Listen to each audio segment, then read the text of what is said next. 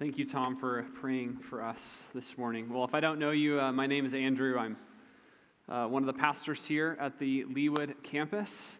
And uh, I will echo Alan's sentiment. Thank you for being here on this frigidly cold winter day. Uh, man, it's really cold out there. So, uh, maybe as, as, you've noticed, if you've kind of walked in these front doors on a, on a Sunday morning uh, and seen me standing there greeting people, part of what I do, right, is say hi as you come in. That's kind of the bare minimum thing that I do here on a Sunday morning. Say hi to you when you come in.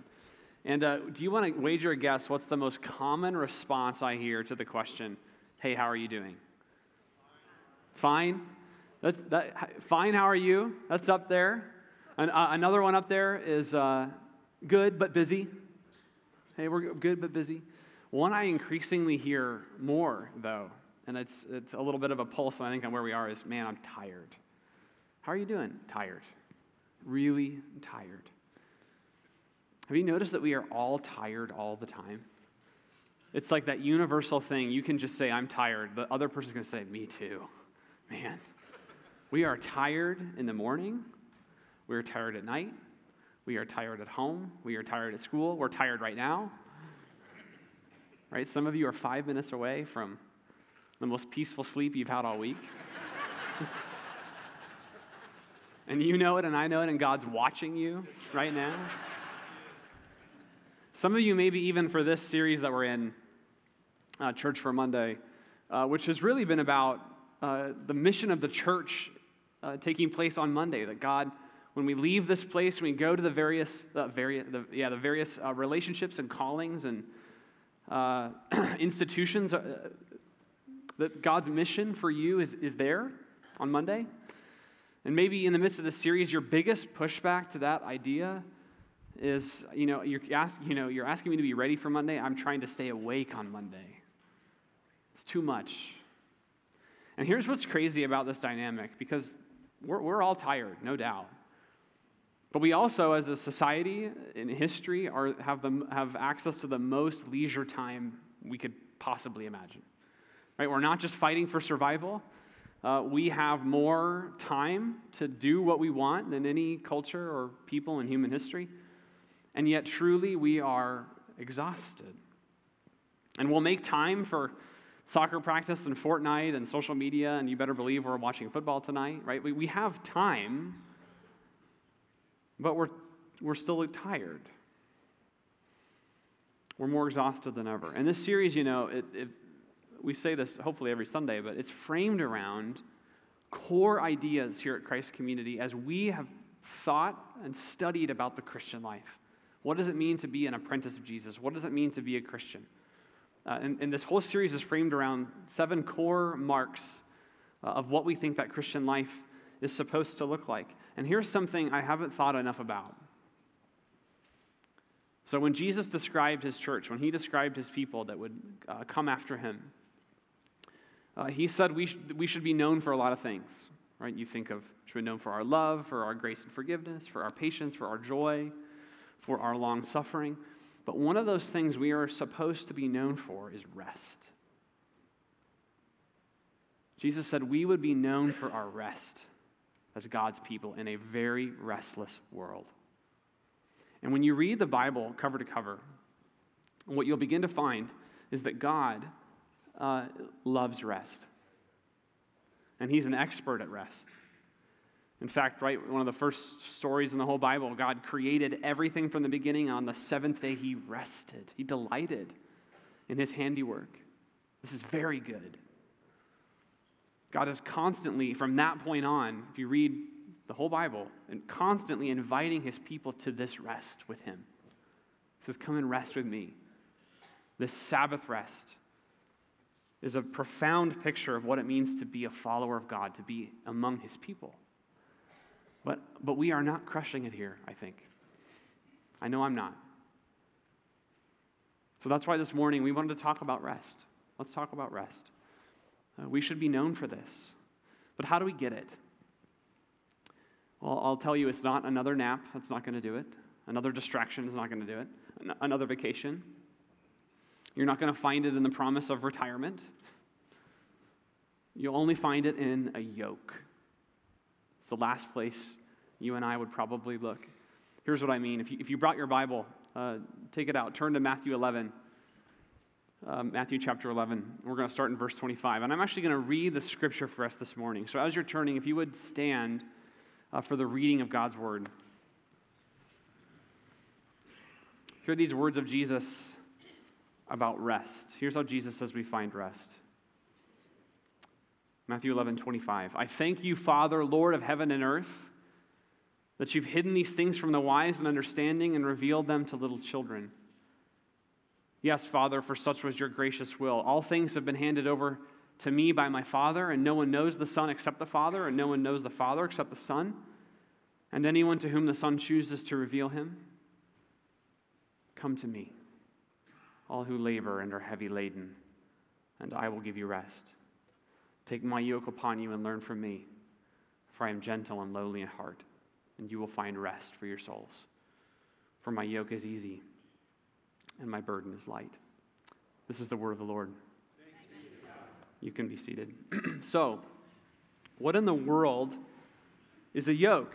You might be asking yourself, well, I brought one. It's a prop, you guys. Look at that. Here's a yoke. Uh, this is an ancient farming tool. We don't really use these anymore. Uh, and it had a very uh, kind of simple purpose which was to train your livestock on what it meant uh, to work on a farm. It's to train your ox. What does it mean to be an ox?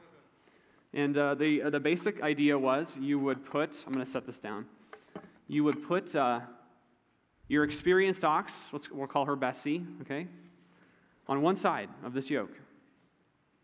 And Bessie is your best. She, can, she knows exactly what to do, how to plow a field with her eyes closed. She can walk a straight line like nobody else. And you put her on this side. Then you, then you get Billy, and Billy is young and he's strong and he has no clue what he's doing. And you put Billy on this side. He's never walked a straight line in his life, he has no idea uh, what plowing is. And you yoke them together here.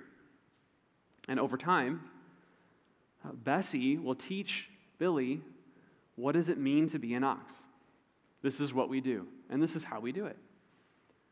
And eventually, Billy will become just like his master, Bessie. He'll train with her and become just like her. That's the idea. And then, you know, voila, you've got an, another experienced, mature, productive ox. Now, all of that sounds great for the ox, right? But what if I flip this metaphor as Jesus does and, and point it to you? Does anybody want to volunteer and come up here and put their head in, in this yoke? I didn't, yeah, I didn't. No, no hands, you guys. I didn't think so. It's like this, this is kind of a weird idea for us. And frankly, for the people Jesus gave this, this metaphor to in the first place, here in Matthew, this was a negative picture.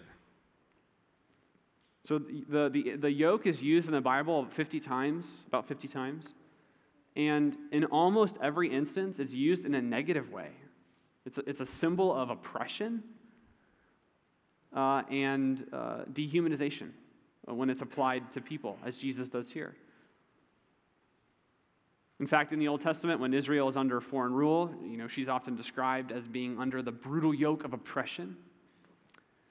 Uh, the people Jesus said this to, right, are Jews in, who are in, enduring Roman occupation of their homeland. Right? This, the yoke is not their friend. Now, today we don't uh, have that kind of oppression in our, in our country, but I think the question still applies do we want to submit to a yoke? It's still kind of a weird image, isn't it? And yet, that's precisely what Jesus says we are to do. And more than that, Jesus is saying, You, with Him in this, is the only way you will experience the rest He designed you for. The only way is to enter this yoke with Him. And that's why it's one of our seven marks. And it's one of the most important parts of following Jesus on Monday is this, this yoke right here, entering it with him. And here's the thing. You know, maybe as for modern people, as weird as an image as this is, Jesus, and Jesus knew this. Whether we've named it this way or not, we are all in a yoke right now. We are training with, becoming like, aspiring to be something. That's part of what it means to be human. Jesus, what Jesus is telling us is you're already in a yoke, but mine's better. So here's what I want us to do this morning. We're going to, as we look at this passage, we're going to compare Jesus' offer, this yoke, with the yokes that we often make for ourselves or choose for ourselves and see and, and you, you can decide which one you think is better. So that's what i want us to do this morning. So what are our options? If not jesus then what? Well here's one of the first things we, we see here is that we can have the yoke of human expectation or the yoke of god's invitation we can have the yoke of human expectation or god's invitation now here's something really ironic uh, about Jesus and his mission that we don't often think about. One of the most important things Jesus came to free us from are the expectations we make for ourselves and for other people. It's one of the most fundamental things Jesus comes to free us from. In fact, uh, if you look at Matthew, uh, in Matthew, look back at Matthew 11, right after this passage, right after verse 30, uh, you get this story. Jesus is uh, with his disciples, he's walking through a field and they're picking uh, grain to eat on the Sabbath day, the day of rest. Uh, and the Pharisees confront him and say, You're not supposed to, that's work. You're not supposed to work on the Sabbath day. Now, you know these two passages are connected because they both focus on rest. Okay? You, this is an illustration of Jesus, one of, of, of one of Jesus' points. and the Pharisees, if you're not familiar with who they were, they were like the ancient uh, morality police right? They were the Twitter mob. It's like, you did something wrong, and we're here to show you and beat you into submission until you agree with us. And they said, Jesus, you can't, you can't do that. Jesus says, I'm here to radically redefine what rest is, and it's not rooted in human expectation and human law. And one of the most brutal yokes, you guys, that any of us can enter in this life or, or experience is actually it's, it's the yoke of religiosity. Churches can do this too, right? We can churches can create some false vision of what it means to be a true follower and oppress people with it. And I pray we, we never become a church like that. But here's the thing religiosity, as the Pharisees demonstrate, is really just a version of a larger category that we all fall into, which is that yoke of human expectation. That, you know, the Pharisees, that was their thing. They just had a religious flavor to it. One of the easiest things we can become enslaved to is our own expectations of what the good life ought to be, should be, or what others tell us it should be or show us it should be, and we aspire to that. That's where you get into this treadmill of I got to have the perfect life and the perfect job and the perfect family and the perfect house and I got to have the healthy meal and I got to take a picture of it and post it on Instagram so everybody sees how healthy I am. Right and we already kind of had these tendencies. I do think one of the one of the hardest things about like this access to social media that we have and i'm not anti-social media is that what it does is it takes this desire for us to like prove ourselves to the world and gives us now an audience in front in, in which to do a new audience to do it in front of right and so much of what we're doing is is is branding ourselves like hey look i'm acceptable i'm okay i'm attractive i'm happy i'm meeting expectations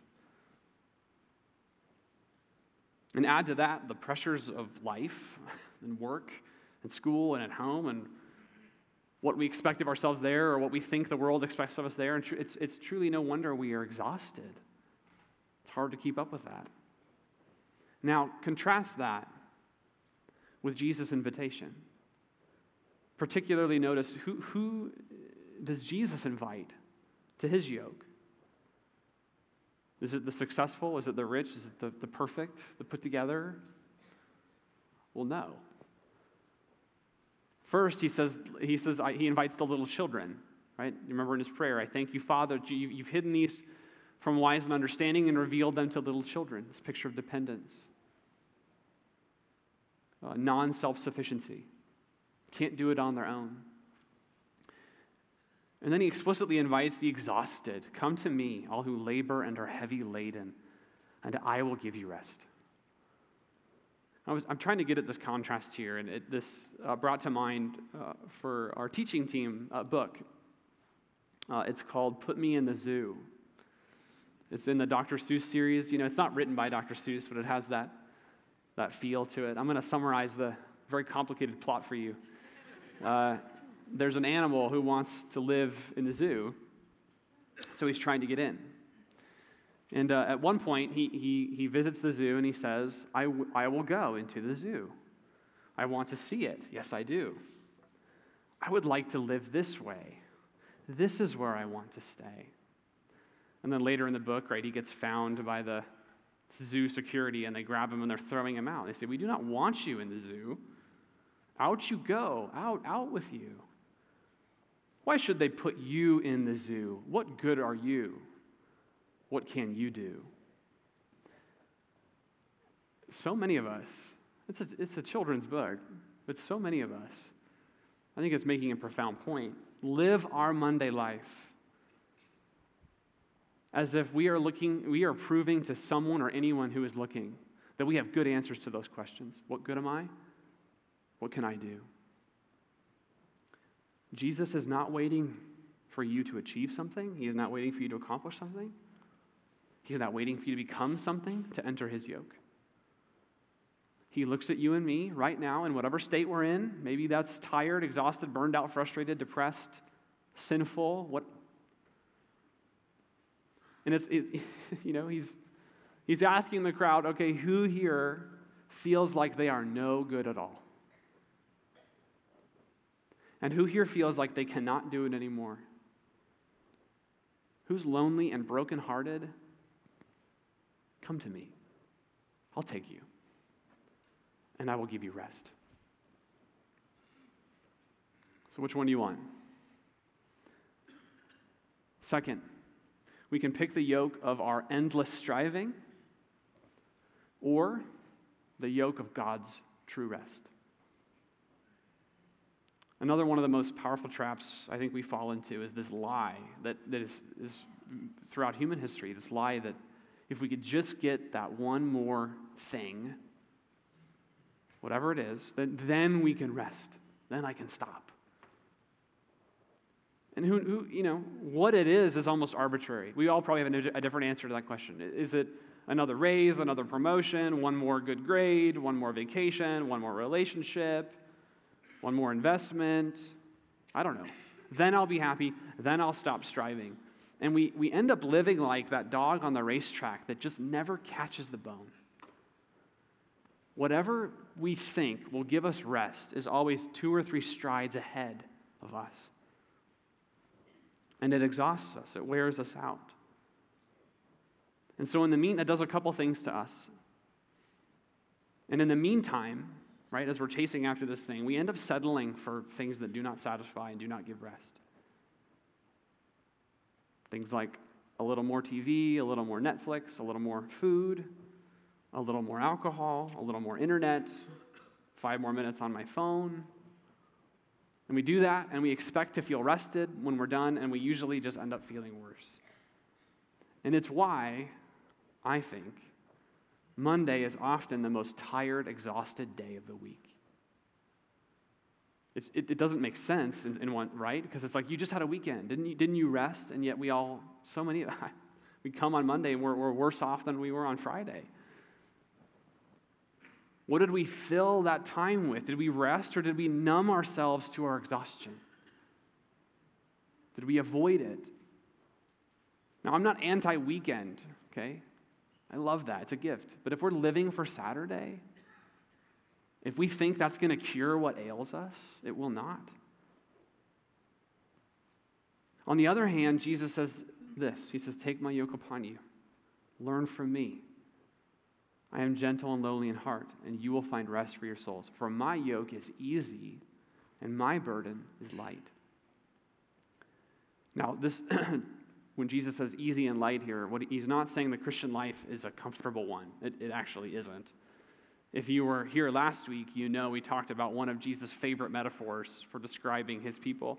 What it means to follow him is to carry your cross, to deny yourself and come after him. If you've ever really tried to deny yourself something, you know it's not fun and it's not easy. It takes hard work. Jesus' point here is that his yoke is easy compared to the ways we try to live. When we put on his yoke and we submit to him and we learn from him what it means to be truly human, and that's what he's teaching you. our soul finds rest. We give everything to Him, every part of ourselves, and He puts it in the right place. And we find our striving cease. This is not a perfect analogy, but uh, I hope it's helpful. Uh, you can almost look at life like a, like a backpack that you can fill with stuff or not.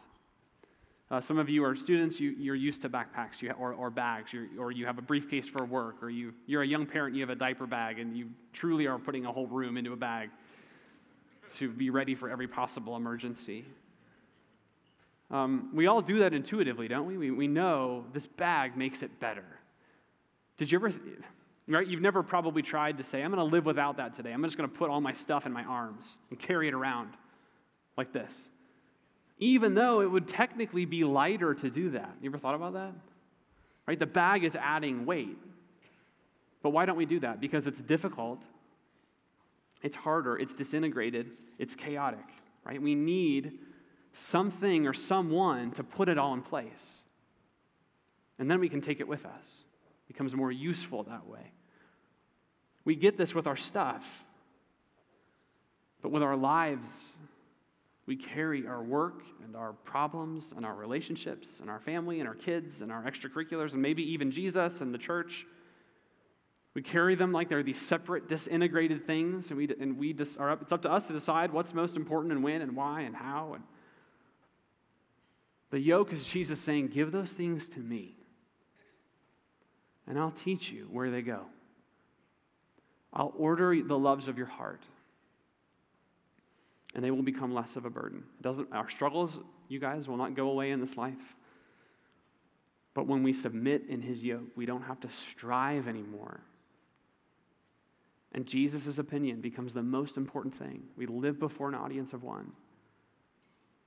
And that is so much better than living before the audience of anyone or even yourself and striving for the goals that we think will give us the good life, but they don't. And perhaps most importantly, in this offer Jesus makes, is a promise that you'll never carry these things alone.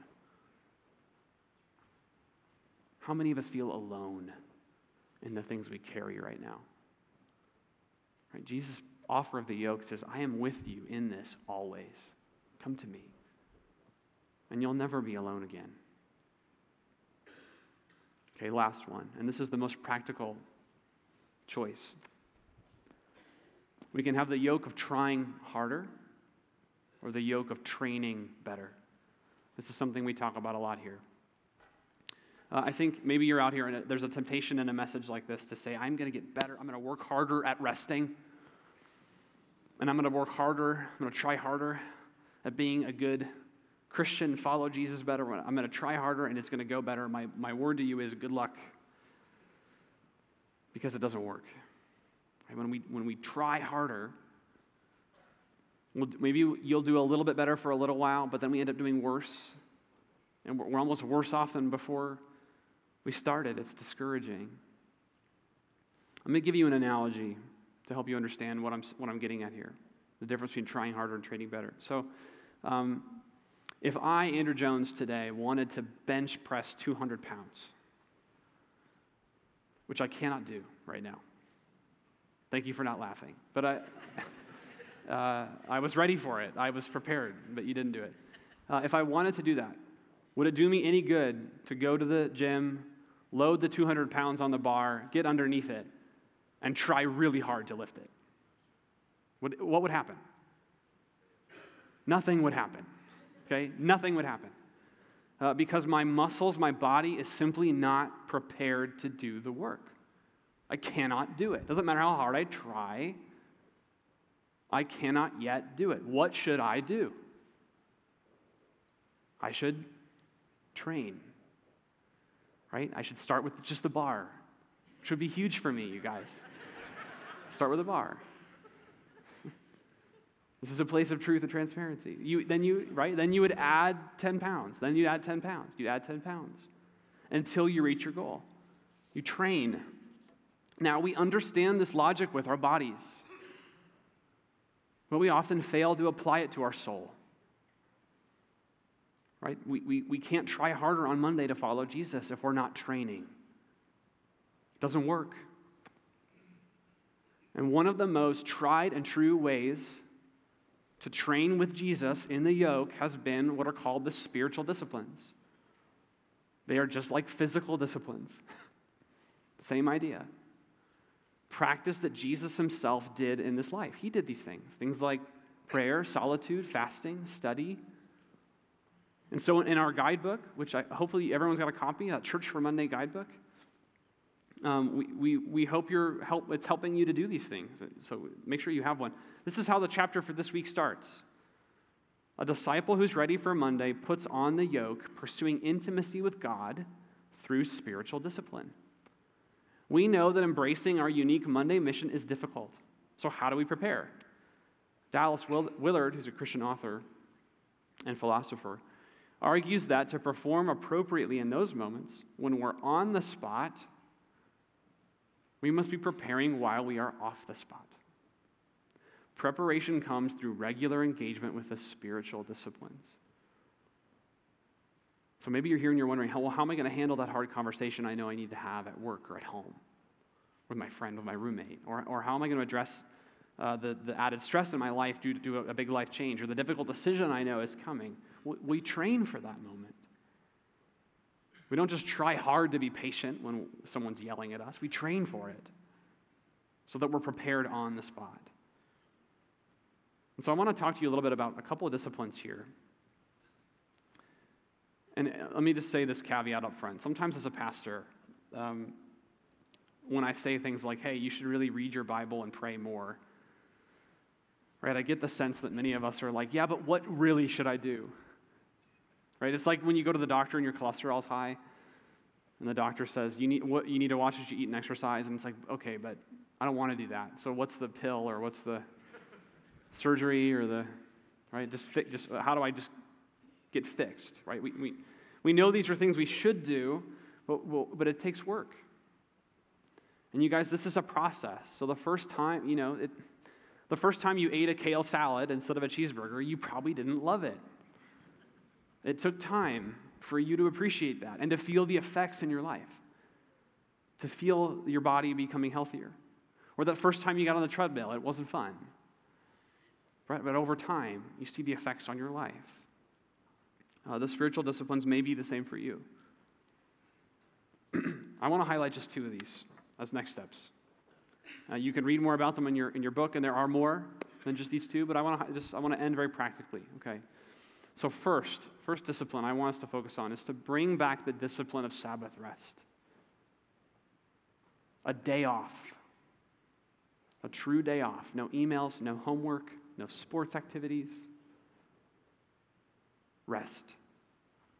Now, that might mean planning and working a little extra hard on the other six days to make that possible.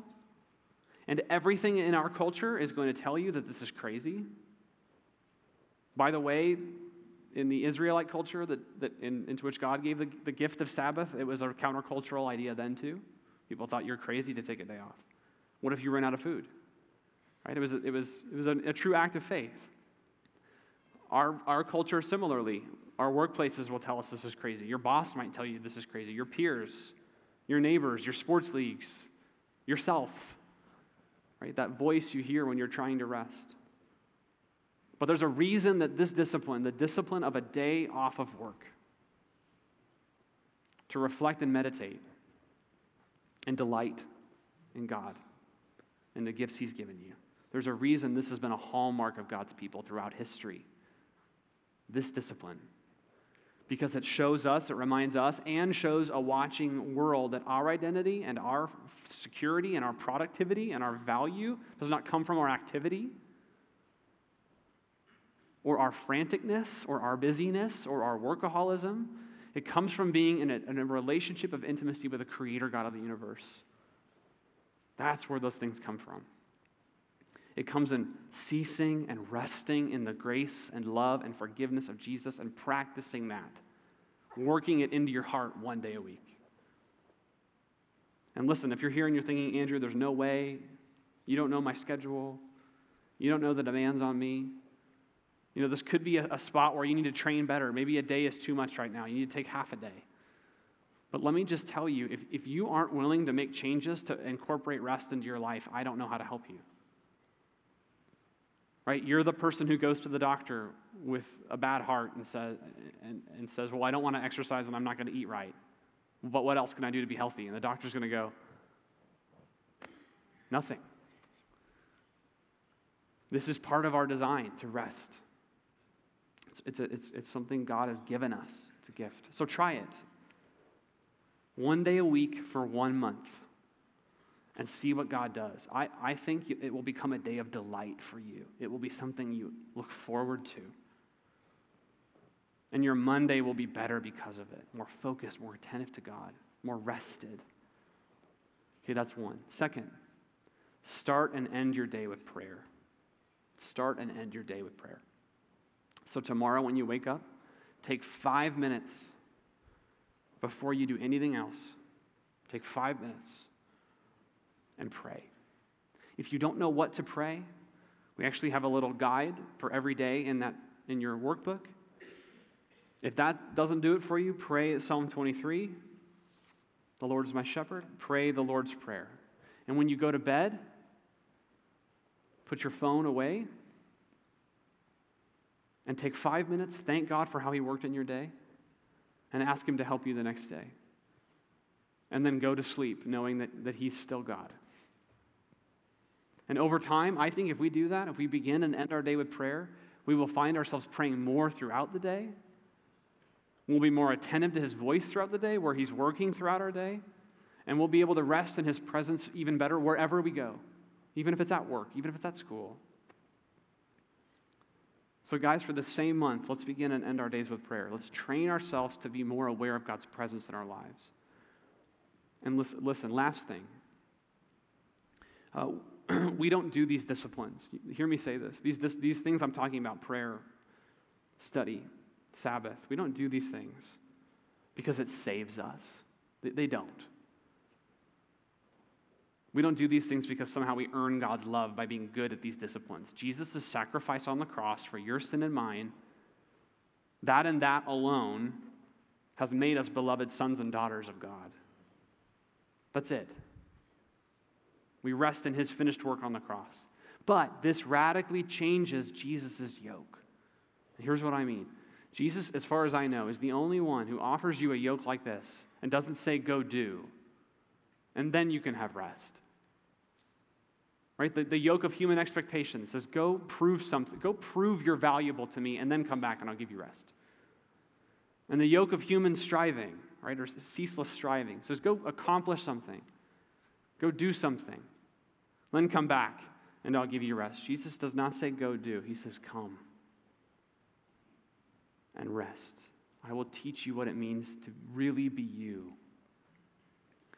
Which means, you guys, that things like Sabbath and prayer and reflection and solitude, these are not Jesus' expectations of us, they are his gift to us to teach us what it means to be human again. So ask yourself will you take up his yoke instead of all the other options we've named and learn from him what it means to be you and what it means to rest? His yoke is our rest. Let's enter it today. Let's pray to Him now. Father, you know we live in a restless world. And now more than ever, it is so easy to avoid rest.